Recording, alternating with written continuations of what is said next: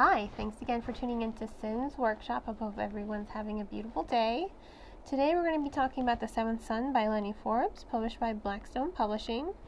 I have to say, as a Latina and as a Mexican with you know Aztec roots, I did appreciate the, this novel. It has a strong sense of Aztec and Mayan culture in it. You know, it is a historical historical fiction with fantasy taking place um, with, within that folklore of Aztec and, myth- and, Mayan mythology, and I really did like it. Um, I, when I was reading this novel, I was very, I was reminded a lot about Apocalypto, the movie. I really, that's one of my favorite movies. I love Apocalypto. And so I got a strong sense of Apocalypto when I was reading this movie because it's all about, you know, apocalypse, you know, human sacrifices, you know, but there's also this magical element to it, which I thought was really cool for Forbes to bring in. You know, the all the noble all the noble families, you know, they have a gift because they were uh, they are descendants of someone who used their power and sacrifice themselves in order to save everyone from the oncoming apocalypse. So you've got, you know, water, fire, storm, sun, healing, and um, beast talker or beast trainer. And I thought those were all really good elements to bring into the novel. And I loved how they, how Forbes was able to structure that magic. You know, all the magic is connected to blood. What is blood if not life? Um, you see that a lot in a lot of fantasy. You know, blood magic is very powerful magic. Blood magic is the source of all life. So, I thought it was very interesting how all the sacrifices have to do with your power, have to do with their power, and has to do with them giving a little bit of their own blood in order to use their power. and I thought that was really cool, and I really did like that aspect of the novel. As for the characterization and the dynamics, um, I had some issues around there. I think I have to give this novel three and a half stars. Three or three and a half stars because of that. They all sound very whiny. Especially the female characters, and especially Mayana. I don't. Maybe it had to do with the fact that I listened to this novel as an audiobook. I just couldn't get behind Mayana. One, she seems like a Mary Sue caricature. You know, she's just oh so perfect and she's just right all the time. But her one failing with everyone is she doesn't want to, she doesn't believe in the sacrifices. Oh, big whoop. And guess what? She ends up being right about it by the end of the novel, which was somewhat predictable, um, if you ask me. But she just seems so Mary Sue-ish, you know. It's just oh so very perfect. Um, and her and the other girls, they all just they're so whiny. They it's they're they sound like that all the time. It drove me nuts. Maybe if I had read this book instead of listened to it, because you know I, I do listen to books, you know, and I read ebooks and paper, I read everything, you know, audiobooks, ebooks, paperbacks, hardcovers, you name it, I read it. Um, but I just couldn't stand how whiny some of these female characters sounded. Some of them were cool, like the Fire Princess. Oh man, she was cool. The Storm Princess, she was cool. Those two were pretty awesome. The even the Beast Princess, you know, she's sort of the antagonist of the group. She's like the mean girl. Um, I liked her tone too. Everyone else was just so whiny, and I just couldn't it.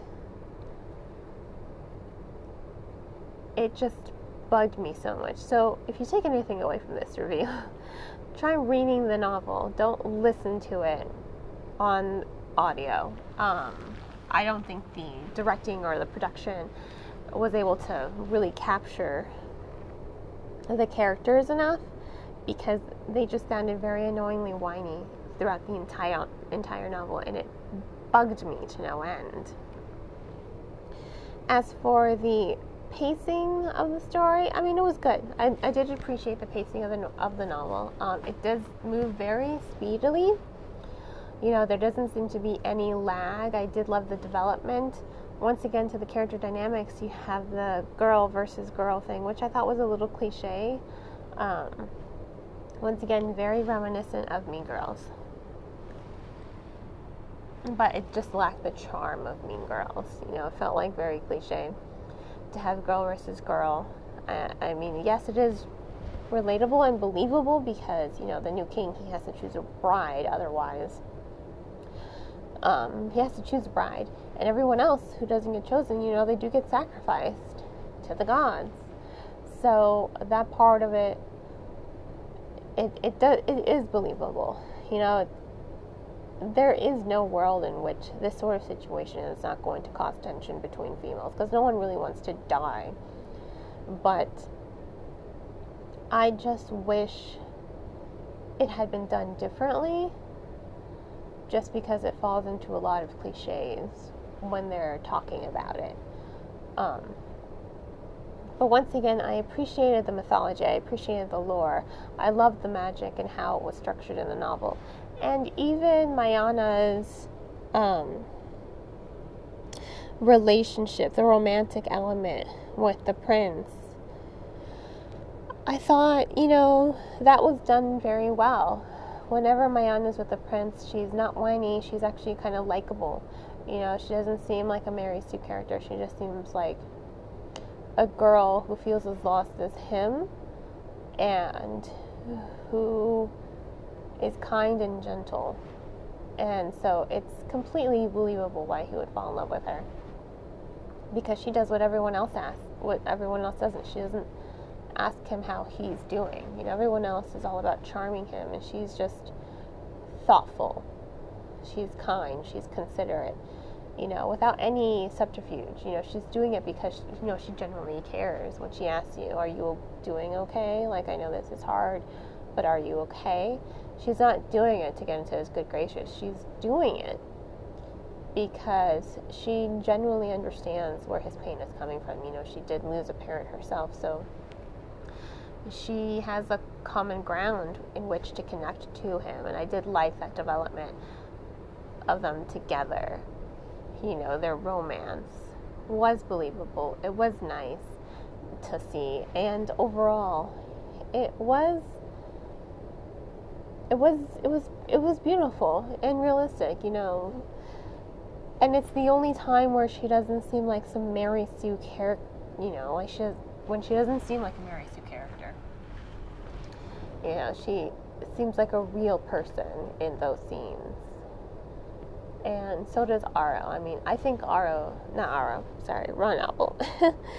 I think the prince, um, uh, Prince Ahkin, I think he's a good character. I I like his narrative. I love his inner conflict, and I love how the inner conflict within him is developed, and you know raises the tension of the plot and puts some tension between the characters and the characterization. You know, he doesn't 100% believe in the sacrifices, but he believes that to be his duty, so he does it.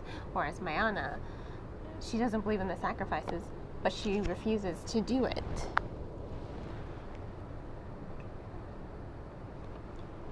And so there is a wedge. And then there is also something sinister also happening with the sun and I thought that added element later on in the novel. It was like, what? Plot twist. And it was a very good plot twist. And the ending. Oh my god, the ending. I thought the ending was spectacular. You know, the rest, the entirety of the novel, I was like, okay, this is an okay novel. You know, I didn't hate it, but I wasn't mind blown by it either. You know, it's just okay. You know, the, once again, the female characters did tend to annoy me at times because they just ended so whiny and they are always bickering with one another. But that ending, it made me excited for the sequel. Like, I'm excited to read the sequel because of that ending. And because it should only really be focusing on Mayana and the prince. So the two of them together, I think, make a great team. You know, they have a really strong dynamic, and I liked it. But so not but so that's probably going to be why I'm going to read the second novel because that fantastical element, all the tension, everything they have to get back to fix and undo to put the villain in their right rightful place, you know. All the secrecy in the novel, all these little hints that there's something going on outside of the norm, it created very good tension. And I appreciated that and I really liked that. So yeah, three and a half stars. I'm gonna give this book three and a half stars. Mainly because that ending was so mind blowing. I love that ending. And I'm so excited for the sequel because of that ending. If it hadn't been for that ending, I don't think I would be.